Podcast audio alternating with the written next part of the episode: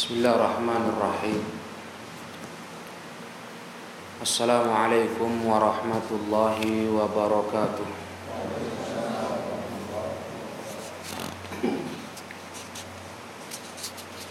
Alhamdulillah. Wassalatu wassalamu ala rasulillah. Wa ala alihi wa sahbihi wa mawalah. أشهد أن لا إله إلا الله وحده لا شريك له وأشهد أن محمدا عبده ورسوله يقول الله تعالى في كتابه الكريم يا أيها الذين آمنوا اتقوا الله حق تقاته ولا تموتن إلا وأنتم مسلمون وقال رسول الله صلى الله عليه وسلم فإن أصدق الحديث كتاب الله وخير الهدى هدى محمد صلى الله عليه وسلم وشر الأمور محدثاتها فإن كل محدثة بدعة وكل بدعة ضلالة وكل ضلالة في النار أما بعد معاشر المسلمين rahimakumullah Alhamdulillah senantiasa kita panjatkan puji syukur kepada Allah tabaraka wa taala yang telah masih memberikan kepada kita kesehatan dan kesempatan untuk melanjutkan kajian ilmu di siang hari ini. Kajian ilmu yang masih kita rutinkan dari kitab Usul Sunnah karya tulis Al-Imam Ahmad Ibni Hanbal rahimahullahu taala.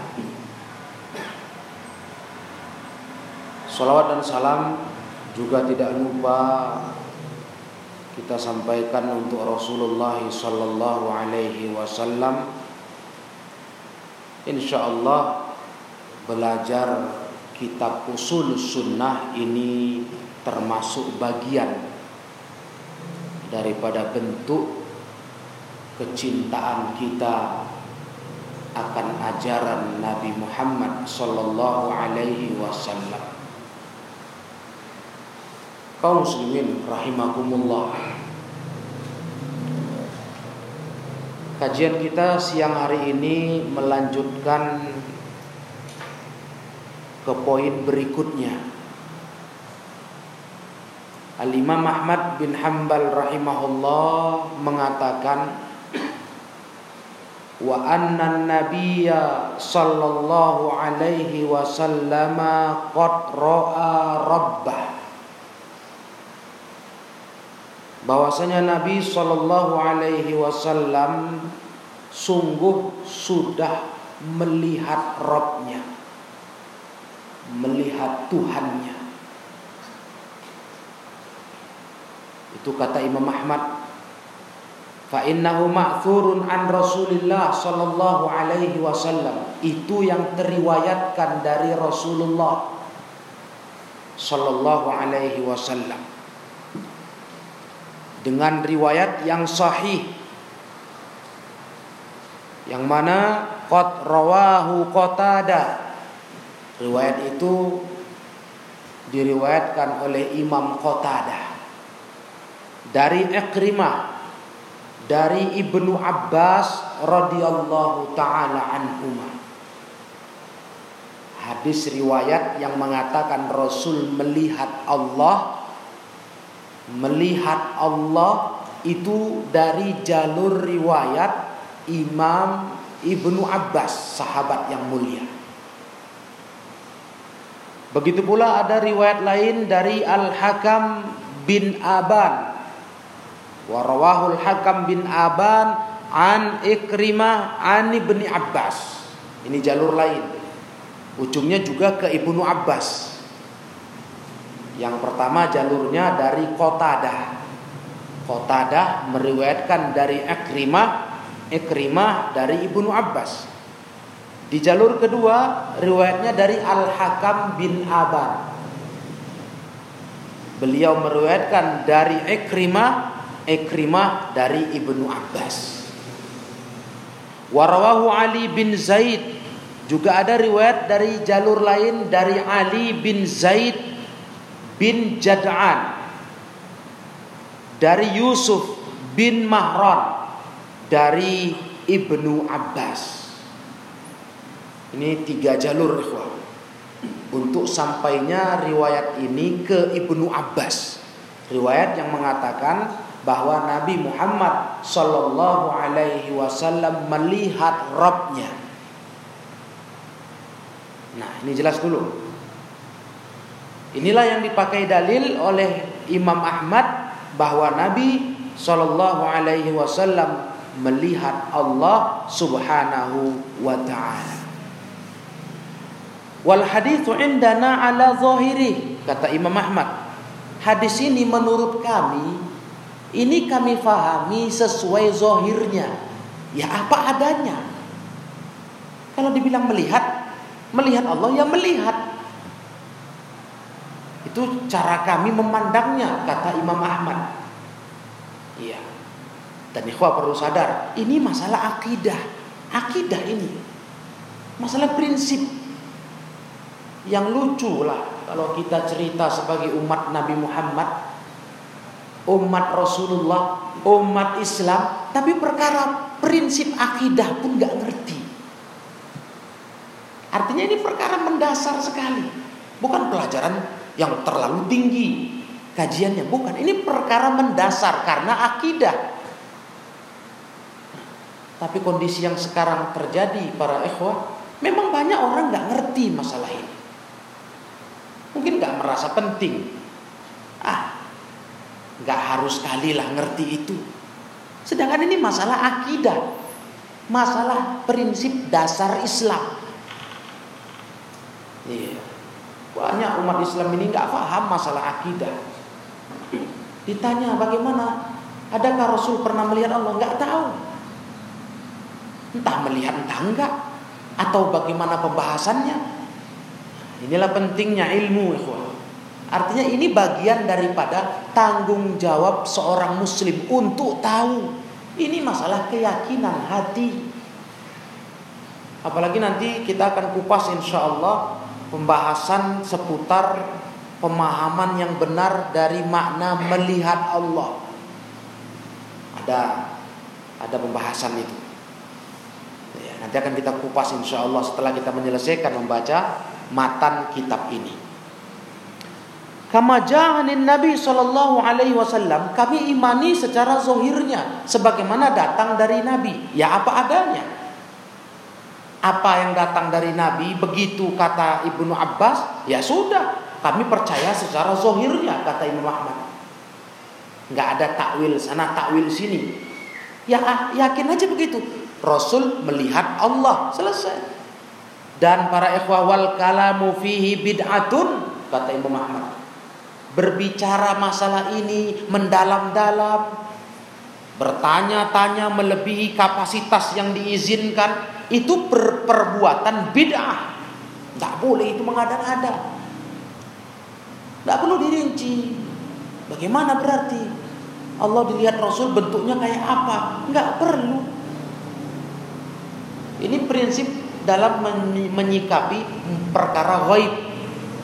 Dan para ikhwah sudah pernah kita belajar di poin sebelumnya banyak riwayat-riwayat ghaib yang nggak kasat mata, nggak nampak mata, yang kita cuma bertugas mengimani. Iya, percaya saja. Ada di poin-poin sebelum ini kita baca. Dikatakan begini, ya sudah, kami beriman. Yang penting hadisnya betul, kan begitu. Itu mestinya seorang muslim. Tidak banyak bertanya, tidak banyak membahas. Walakin nu'minu bihi kama ja'a ala zahiri. Tapi yang betul kita beriman, Kita cukup beriman sebagaimana datangnya hadis itu secara zohirnya. Tanpa banyak cakap, banyak tanya. Jangan lupa kapasitas kita ya para jemaah yang mulia. Kapasitas kita terbatas, sangat terbatas. Daya tangkap akal kita pendek. Jangan paksa untuk menembus perkara ghaib. Ini kan ghaib. Allah itu ghaib. Iya. Rasul aja nggak menjelaskan, nggak merincikan kepada sahabat bagaimana dia melihat Allah, nggak ada, nggak ada rinciannya. Berarti masih ghaib. Perkara Rasulullah diimani melihat Allah, Rasul tahu, tapi karena Rasul nggak mengkabarkan, ya kita jangan cari tahu. Oh, berarti udah ada gambaran ini bentuk Allah kayak apa? Jangan. Karena ini perkara gaib. Kita nggak bisa melihatnya. Kita nggak bisa tahu karena Rasul pun nggak menerangkan bagaimana beliau melihat Allah. Nah, ini membahas masalah ini bid'ah kalau dibicarakan tanpa ikut aturannya, mendalam-dalam. Nanti ujung-ujungnya apa? Kalau memperbanyak pertanyaan soal ini, ujung-ujungnya nanti muncul ketidakpercayaan, nggak yakin terhadap perkara gaib. Karena perkara gaib memang susah dinalar dengan akal kita yang pendek. Susah. Kayak mana itu? Kayak mana? Ah, nggak kena bayangannya. Ah, selesai kan? Terakhir nggak diimani. Karena memang kapasitas akal kita terbatas. Akal kita jujurlah, sadar diri, pendek. Eh, urusan yang kasat mata pun kadang kita nggak mau tahu karena kita pening mikirkannya. Urusan dunia berapa banyak ikhwah? Kita serahkan aja ke ahlinya sudah. Yang penting ku, ku hasilnya. Kan begitu? Sudah saya sampaikan di sini. Banyak sekali kan. Kita ini nggak tahu apa-apa. Padahal yang yang kita cuekkan, kita acuhkan itu bisa kita pertanyakan karena perkara yang nampak. Cuma kita nggak mau pening karena kita tahu ah nggak mesti semua urusan saya ngerti. Kan begitu? Itu urusan dunia baru. Lah bagaimana urusan urusan akhirat yang sifatnya gaib? Nggak ada keterangan rinci. Kenapa kita paksa diri untuk merenung memikirkannya? Bagaimana hakikat proses terjadinya, perjalanannya? Kenapa? Yang penting imani. Itu prinsip yang diajarkan Imam Ahmad. Imani kalau datang hadisnya sahih, percayai selesai. Dan itu banyak sudah kita contohkan, ya, banyak perkara alam kubur. Ah, bagaimana di kubur itu nanti terjadi proses nikmat, proses azab, siksa. Ya imani saja, ya saya percaya ada nikmat, ada siksa di kubur. Jangan dipikir bagaimana perjalanan proses itu. Itu gaib. Bukan alam dunia itu, itu alam barzah. Nah, di sinilah tahu dirinya seorang mukmin yang berilmu, paham dia, sadar akan kapasitas dirinya. Ada hal yang bisa kita bertanya, kita bisa merinci, kita bisa protes panjang. Contohnya yang nyata hukum-hukum yang zohir seputar masalah amaliyah sholat, kaifiat. Ya tanyalah, bagaimana ruku yang betul, tangannya bagaimana di lutut. Tanya itu, itu aja pun nggak mau tahu kita sering. Yang penting rukuk badan bengkok. Jangan salah kok itu ada aturannya bagaimana lurus punggungnya, bagaimana tangannya meletakkan di lututnya, bagaimana mencengkeramnya. Eh begitu coba dipelajari. Dipikirkan baik-baik bagaimana Nabi. Karena Nabi perintahkan sholat kayak aku sholat. Bagaimana dia sholat? Sallallahu alaihi wasallam. Nah itu contoh. Pertanyalah habis-habisan. Bagaimana Rasul mengangkat tangannya? bagaimana meletakkan di dada dan seterusnya. Tapi kalau urusan gaib jangan para Ini di antaranya kata Imam. Di antaranya yang harus kita imani apa adanya. Iya. Bukan kita disuruh jadi orang bodoh, bukan ini membuat kita jadi orang gak ngerti. Kok jangan tanya, kok jangan dibahas, kok malah bid'ah kalau dibahas. Bukan, ini memang sesuai kapasitasnya begitu. Segitulah cuma. Ya. Tidak ada lagi sudah.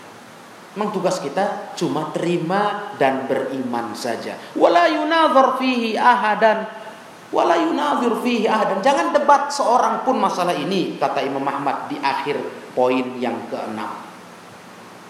Artinya jangan jadi bahan diskusi. Gimana itu?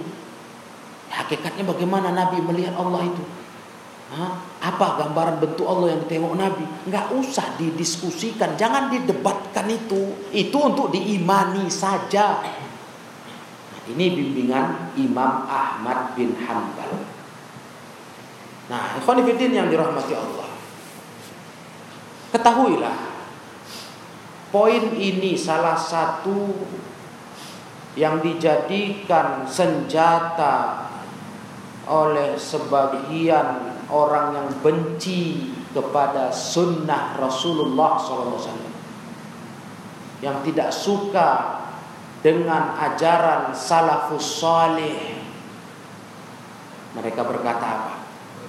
Tuh lihat Siapa yang bilang urusan akidah di manhaj salaf itu semua sepakat? Ada yang mereka pun berselisih, ribut apa itu? Masalah Rasul melihat Allah. Ini berdebat, ini kata mereka. Ini orang-orang ahlu sunnah paham salaf ribut. Apa cerita? Ibnu Abbas dalam riwayat yang sudah kita baca tiga jalur tadi. Itu pentingnya saya baca dulu nih, biar kita nyambung ngaji. Ibnu Abbas dalam tiga jalur tadi mengatakan Allah Ta'ala dilihat Rasul Sallallahu Alaihi Wasallam. Tapi Ummul Mukminin Aisyah istri Nabi malah dengan tegas berkata kata Aisyah radhiyallahu taala anha siapa yang berkata Muhammad sallallahu alaihi wasallam melihat Robnya dia dusta hmm Kata orang yang tidak suka kepada manhaj salaf, tuh lihat ribut mereka masalah akidah. Akidah pun mereka berselisih. Nah, biar kau tahu ini. Karena dakwah ini sangat dibenci oleh para pelaku bid'ah. Sebab dakwah ini berusaha memurnikan amalan kita sesuai sunnah.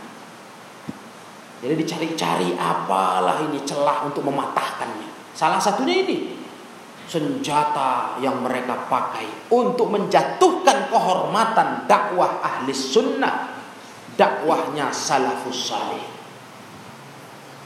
Dan memang betul itu ya, betul dalam arti ketika mereka berkata adanya perselisihan dalam hal ini antara dua sahabat besar Ibnu Abbas dan Aisyah Ummul Mukminin betul Cuma bukan seperti gambaran bayangan mereka.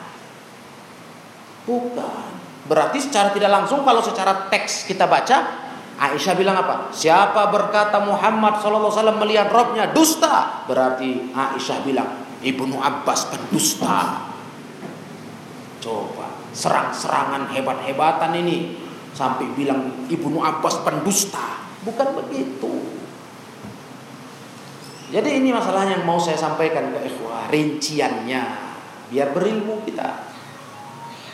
Karena masalah melihat Allah ini memang betul ada perbedaan di kalangan para ulama salaf sampai tingkat sahabat. Pendapat Ibnu Abbas yang mengatakan Rasulullah SAW melihat Allah dan pendapat Aisyah radhiyallahu taala anha bahkan selain Aisyah ada sahabat Ibnu Mas'ud yang juga mengingkari pendapat yang berkata Rasulullah melihat Allah. Nah, jadi begini para jemaah yang dimuliakan Allah tabaraka wa taala. Sesungguhnya perselisihan ini bukanlah perselisihan yang sifatnya dipertentangkan dilaga, dicari mana kuat. Bukan. Karena perselisihan ini kalau kita runtut riwayat-riwayatnya, diruntut baik-baik, jeli, teliti, dilengkapi jalur-jalur sanatnya, kita akan tahu ternyata ada titik temu dalam perselisihan ini. Intinya apa? Tidak berselisih ini. Intinya apa? Berkumpulnya pendapat keduanya di satu titik. Kalau diruntut jeli-jeli jalur-jalur sanatnya. Nah, nah jalur sanat Ibnu Abbas itu para ikhwah yang mulia sebenarnya ada yang mutlak, ada yang muqayyad. Yang mutlak dalam arti Allah Rasulullah melihat Allah sudah segitu saja mutlak. Ada juga yang muqayyad dikaitkan. Yang dikaitkan apa? Rasulullah SAW melihat Allah dengan hatinya. Itu ada jalur sanatnya. Ini satu dari Ibnu Abbas. Ikhwah ingat ini. Nah, ditambah lagi ternyata jalur yang mengatakan Rasulullah Shallallahu Alaihi Wasallam melihat Allah secara mutlak, nggak ada dikaitkan dengan hati, itu jalurnya doif, lemah. Syekh Rabi bin Hadi Al-Madkhali menerangkan jalur Al-Hakam bin Aban yang tadi sudah kita baca. Al-Hakam bin Aban dari Ikrimah dari Ibnu Abbas itu di dalam sanatnya adalah ada rawi yang lemah yaitu Al-Hakam bin Aban. Dia ini orangnya jujur dalam penilaian ilmu hadis. Tapi banyak auhamnya. Banyak salahnya kalau meriwayatkan. Itu yang dinilai oleh ulama-ulama ahli tentang sanad. Yang menilai dia ini orang jujur tapi banyak salahnya dalam meriwayatkan adalah Al-Imam Ibnu Hajar Al-Asqalani dalam kitabnya. Beliau terangkan dari pendapat ulama-ulama dulu menilai Al-Hakam bin Aban. Rupanya orangnya ikhwah memang jujur, cuma banyak salah kalau ngomong. Nah ini, ini riwayat beliau. Berarti sanatnya lemah. Yang bilang Rasulullah melihat Allah saja. Nah, kemudian juga kata Syekh Rabi bin Hadi al-Madkhali, adapun jalur dari Ali bin Zaid bin Jud'an, ini pun para ikhwah yang mulia juga lemah. Lemahnya di mana para jemaah yang mulia? Di sana ada namanya rawi Yusuf bin Mahron. Yusuf bin Mahron orang ini majhul, tak dikenal.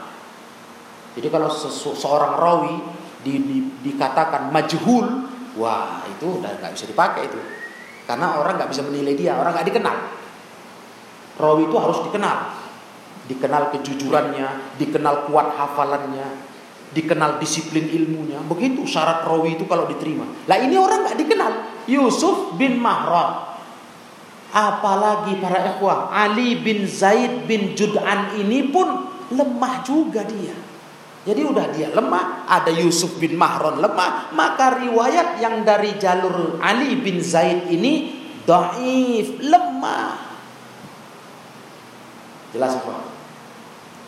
Ya, ini penting.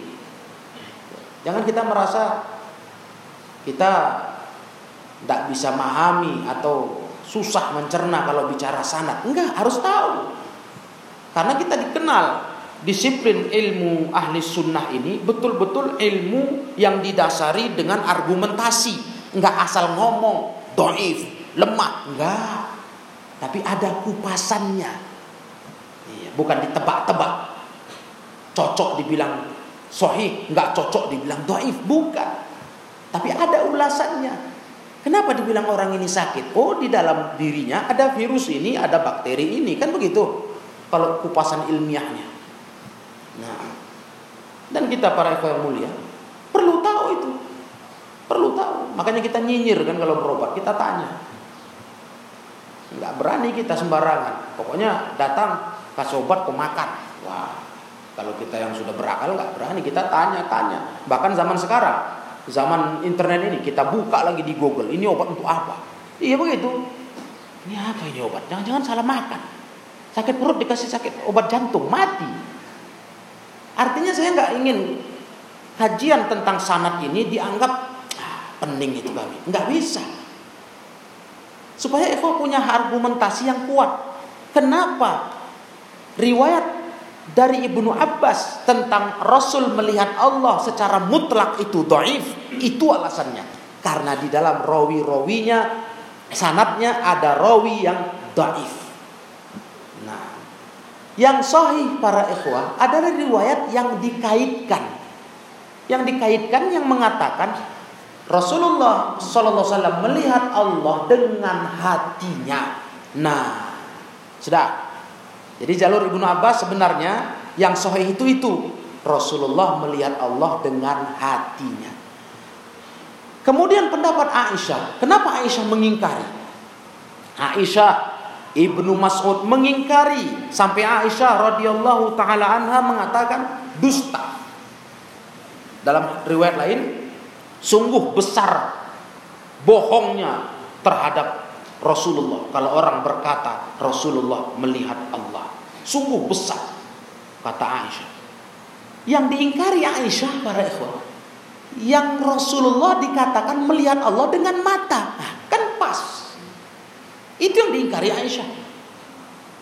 Aisyah itu nggak setuju kalau dikatakan Rasulullah melihat Allah dengan mata. Karena Allah tabaraka wa ta'ala belum pernah dilihat oleh mata manusia. Siapa pun dia. Belum pernah. Walaupun Rasulullah. Ada orang berdalil dengan surah An-Najm ayat 13. Walaqad ra'ahu nazlatan ukhra. Rasul melihatnya untuk yang kedua kali.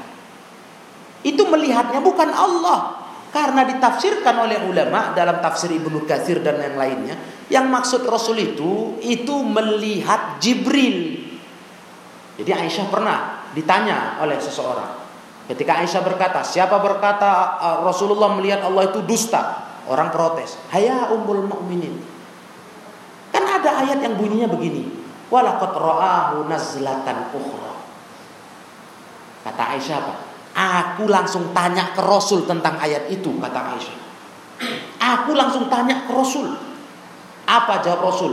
Yang dimaksud sungguh dia Rasulullah melihatnya yang kedua kali itu Jibril, bukan Allah.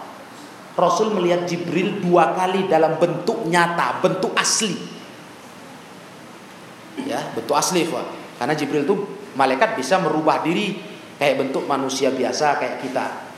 Kata Rasul, aku melihat Allah itu melihat uh, melihat Jibril dua kali dengan bentuk asli.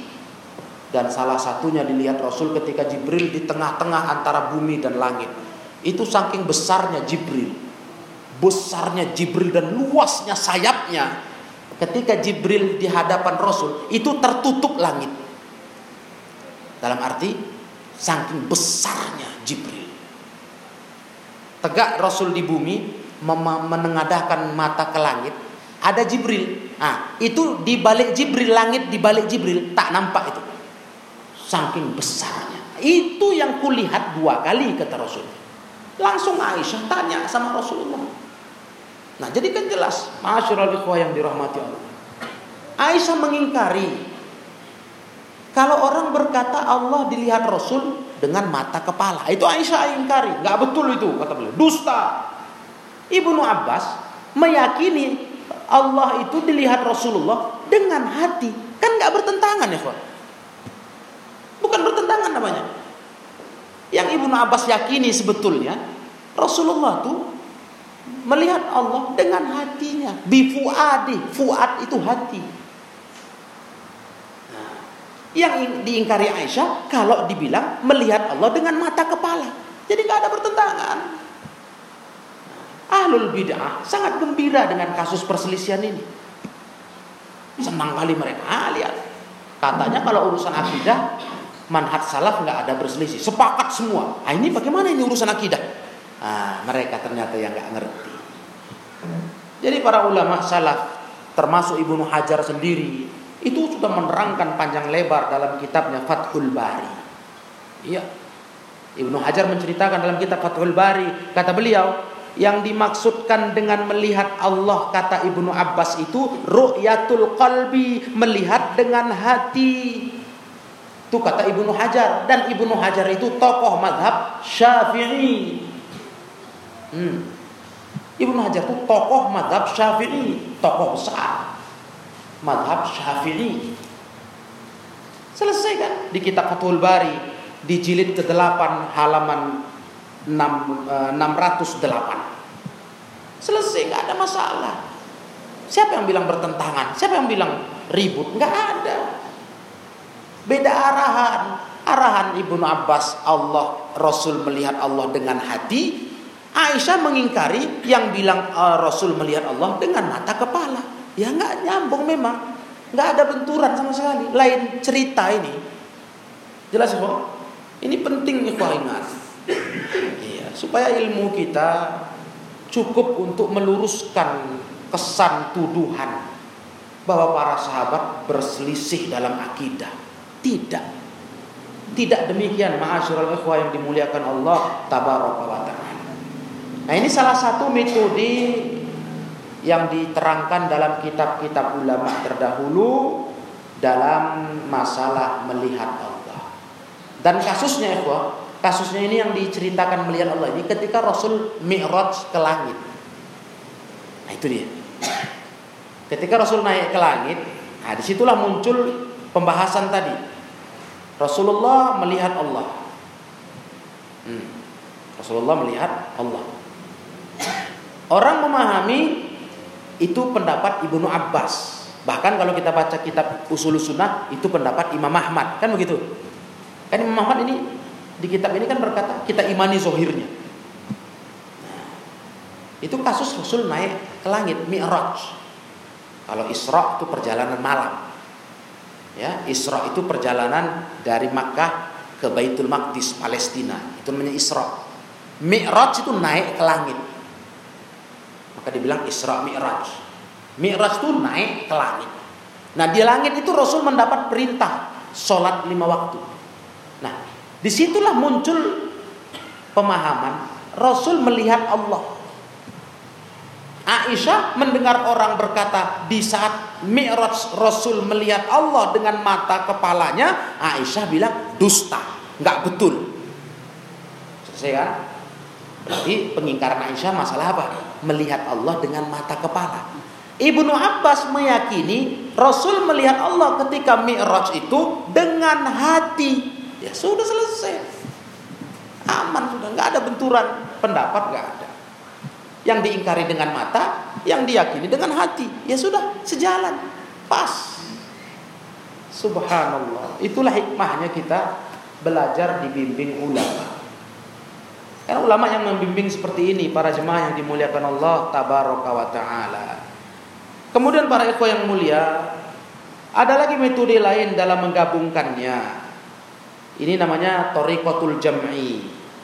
Bahwasanya Ibnu Abbas radhiyallahu taala anhu ketika beliau mengatakan Rasulullah Shallallahu alaihi wasallam melihat Allah, kalaupun ada orang bersikukuh dengan mata kepala misalnya tetap diambilnya hadis doif tadi, riwayat doif tadi yang tadi sudah kita bahas.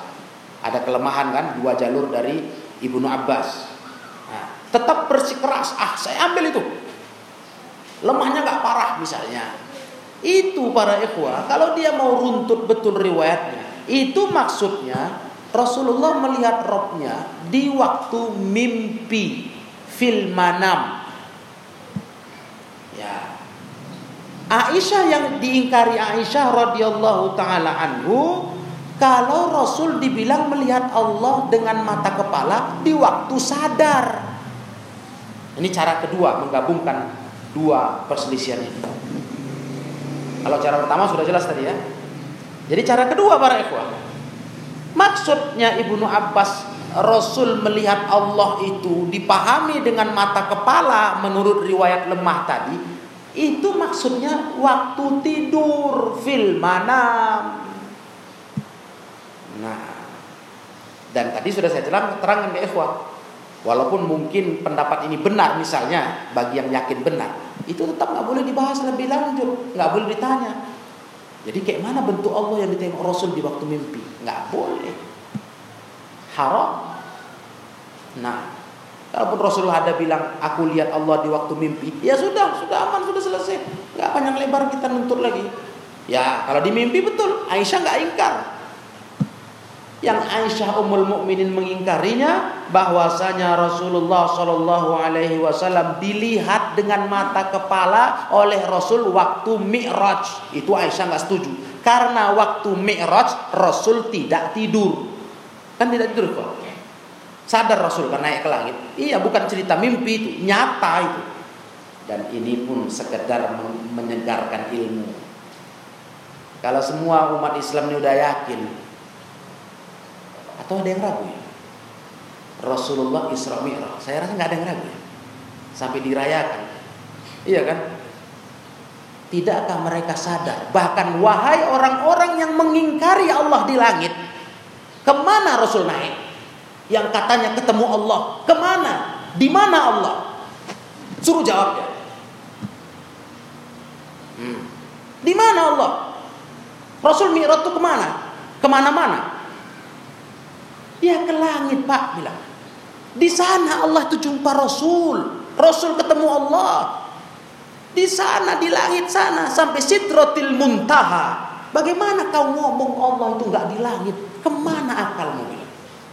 Tapi kau yakin Isra Mi'raj? Kalau nggak yakin Isra Mi'raj kacau lah. Bahaya itu. Itu keyakinan yang bahkan sudah nggak ada perselisihan satupun umat Islam yang ingkar. Nah, ini ini tambahan saja, menyegarkan ilmu yang lewat sudah kita udah belajar masalah Allah Taala di langit, di arsh. Nah, Isra Mi'raj itu dalil kuat. Allah tuh di langit sana tempatnya. Jadi jangan diprotes itu, jangan dibilang nggak boleh, Allah nggak bertempat. Loh. Jadi Rasul naik ke sana ketemu sama siapa? Bayangan Allah, duplikat. Ngapain jauh-jauh ke langit sana, dibawa burak ke sana? Dan itu kemu kemujizatan yang luar biasa di zaman itu nggak ada teknologi canggih.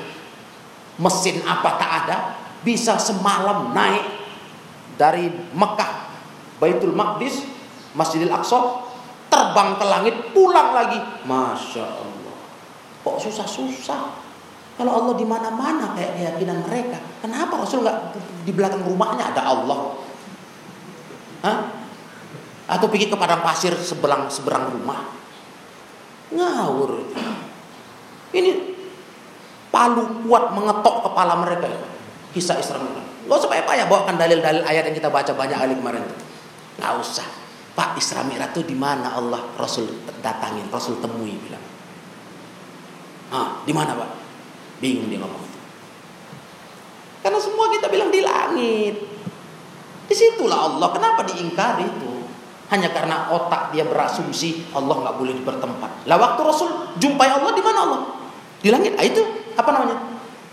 Tempat kan? Jangan miripkan Allah kayak makhluk. Kalau kita bertempat, kita butuh kepada tempat. Kalau Allah nggak butuh. Allah tuh maha kaya, Allah pemilik segalanya, nggak butuh tempat. Kalau kita beda, kita butuh tempat. Jadi kalaupun Allah bertempat kayak kita, jangan disamakan kelasnya. Kita butuh, Allah nggak butuh. Kalaupun kita berani bilang Allah punya tempat, karena Allah yang bilang. Dia yang bilang, Thummastawa alal arsh.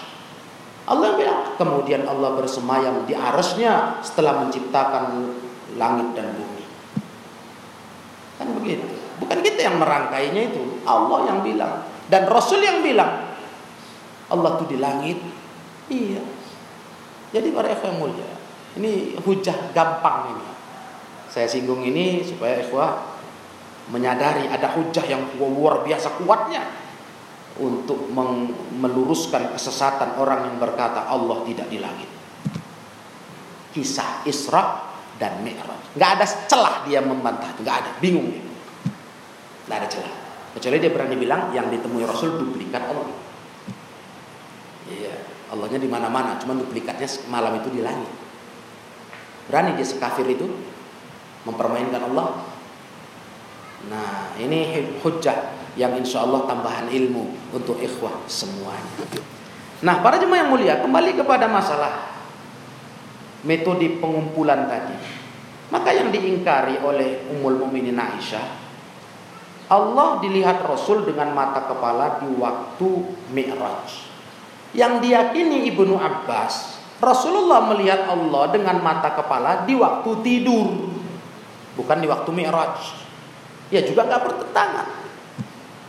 Jadi ada dua metode pengumpulan dua pendapat ini. Tadi sudah kan? Nah, yang satu Ibnu Abbas melihat Allah Rasul dengan hati. Yang kedua Ibnu Abbas meyakini Allah Rasul melihat Allah dengan mata kepala tapi waktu mimpi. Waktu mimpi.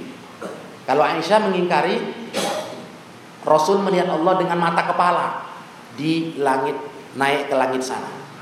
Gak ada. Rasul gak pernah melihat Allah dengan mata kepala. Nah, jadi begitulah masyarakat muslimin para ikhwah yang dirahmati Allah tabaraka. Maka kesimpulannya tidak ada perselisihan di kalangan ulama salaf terkait dengan akidah melihat Allah. Sahabat nggak berselisih, nggak saling serang dan menjatuhkan. Cuma kitanya yang nggak ngerti menyikapi fatwa riwayat para sahabat itu. Ulama bantu kita biar ngerti. Nah, dibahaslah secara ilmu sanat. Ini riwayat yang bilang Ibnu Abbas berkata Rasul melihat Allah dengan mata kepala lemah. Yang betul riwayat yang ada kaitnya muqayyad yaitu Rasul melihat Allah dengan mata hati. Selesai. Atau riwayat berikutnya, pendapat berikutnya Rasul melihat Allah dengan mata kepala tapi waktu mimpi, bukan waktu sadar. Aisyah Ummul Mukminin mengingkari, menyatakan dusta kalau orang berkata Rasul melihat Allah dengan mata kepalanya di waktu bangun ketika Mi'raj. Bagaimana Pak Ini ilmu yang sangat luar biasa dari Imam Ahmad dan dari para ulama-ulama pensyarah. Iya. Kita tidak boleh tidak tahu yang begini. Ini masalah akidah. Modal. Kan modal, akidah itu kan modal. Kalau kita masih bodoh tentang masalah khilafiyah fikih masih ringan. Iya, masih ringan karena itu memang sifatnya terlalu luas. Ulama itu terlalu luas masalah itu.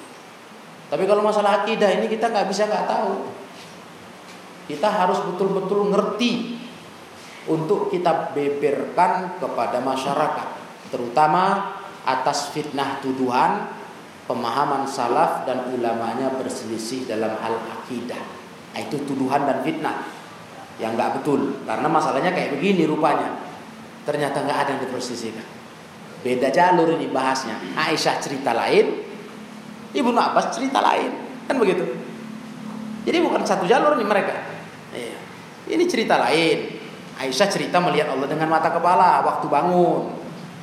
Umul uh, Ibnu Abbas cerita Rasulullah melihat Allah dengan hati atau dengan waktu mimpi. Ya dua jalur itu nggak ada berseberangan.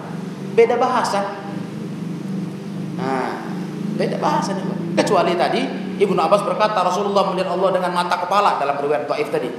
Di waktu bangun, Aisyah bilang yang bilang gitu dusta, itu baru benturan. Rupanya nggak gitu ceritanya. Alhamdulillah. Syukur kali ya. Iya, ini pun terasa kali. Ketika dulu awal saya tahu ilmu ini, belajar ilmu ini. Sebelum tahu ini, memang kita punya punya keyakinan, udah terbawa kita dengan suasana yang mengatakan paham salaf ternyata akidah pun mereka perselisihkan ya rupanya. Sebelum kita dapat ilmu seperti ini, begitu kita duduk belajar ilmu seperti ini, masya Allah, ternyata nggak ada yang berselisih, nggak ada yang bertentangan. Iya, karena kita nggak ngerti aja rupanya. Nah, itu makanya Al-Imam Ibnu Qayyim rahimahullahu taala dalam satu kitabnya menasihati kita. Kalau engkau melihat ada kesan pertentangan di Quran Sunnah, rasa kamu bertentangan kata beliau antara Quran dengan hadis. Ketahuilah sesungguhnya banyak jalan sampai puluhan jalan yang bisa digunakan untuk menyatukannya. Mungkin kamu nggak tahu beliau. Mungkin sohirnya kau lihat, wah ini bertentangan. Berseberangan. Enggak, kata Ibnu Qayyim. Puluhan jalan untuk menyatukan yang kesannya bertentangan menurutmu kata beliau. Nah, itu pentingnya kita beragama ini merujuk ke ulama. Kalau kita baca aja satu ayat, baca hadis, ada kadang-kadang yang zohirnya macam berlawanan dia, macamnya. Wah ini kok beda ini, kok beda, kok bertentangan ayat sama hadis. Enggak ada pernah itu kata Ibnu Qayyim. Beliau contohkan contoh-contoh yang masya Allah. Iya, kalau zohirnya aja kita tengok, iya ini berseberangan ini artinya, pengertiannya berlaga ini, bertabrakan. Ternyata tidak. Nah, itulah kelebihan para ulama. Bukan dipaksakannya ketika kita baca cara-cara Torikotul Jam'i mengumpulkan riwayat. Masya Allah. Betul. Enak betul diterima hati. Bukan teori dipaksa-paksa. Nah, teori dipaksa ada juga. Sebenarnya nggak nggak bisa di, di, dijumpakan, dipaksakan. Iya. Nah, itu enggak. Kalau ini betul, lapang gitu. Ya, betul ya. Memang pas ini sebetulnya tidak bertentangan. Nah, itu dia. Itulah pentingnya sekali lagi, Janganlah beragama ini lepas dari bimbingan ulama. Jangan. Kalau kita punya kemampuan baca kitab, kita punya kemampuan baca hadis, baca Quran. Bukan berarti kemampuan kita itu sudah mengesahkan kita bisa memahami sendiri. Bukan. Karena urusan bisa baca, bisa menerjemahkan, yaitu sebuah kelebihan. Bagus, bisa memahami. Tapi untuk mendudukkan segala sesuatunya pada tempatnya, kita butuh bimbingan ahlinya. Itulah ulama. Maka jangan pernah lepas. Jangan pernah lepas kalau cerita ilmu agama, kita harus kembali kepada pemahaman salafus salih, para ulama salaf dan yang setelahnya dan yang setelahnya. Nah, jadi demikianlah para ikhwah rahimakumullah. Poin yang keenam ini insya Allah sudah jelas. Jadi kalaupun ikhwah mungkin ada lupa cerita sanat-sanat dan rawi tadi ya dimurajaah lagi. Setidaknya ikhwah sudah pernah mendengar kajian seperti ini, ya, sudah pernah tahu jalan ceritanya tuh bukan bertentangan, bukan belaga, rupanya beda, masing-masing itu bicara lain jalur itu. Nah, ya, jadi kita tidak lagi orang yang yang buta. Kita udah melek melihat bahwasanya ada akidah Islam tentang melihat Allah dengan perincian yang seperti kajian siang hari ini. Jadi demikianlah Ma'asyiral muslimin ikhwan fiddin rahimakumullah. Satu poin ini kita cukupkan dalam pertemuan kita semoga bermanfaat dan semoga kita semakin kokoh untuk kembali kepada sunnah dengan pemahaman salaful ummah semakin mantap di jalur ini karena makin mengaji ini semakin kuat kita. Ternyata beragama ini memang harus berdalil. Harus kembali kepada dalil dan bukan cukup dalil, tapi apa tadi?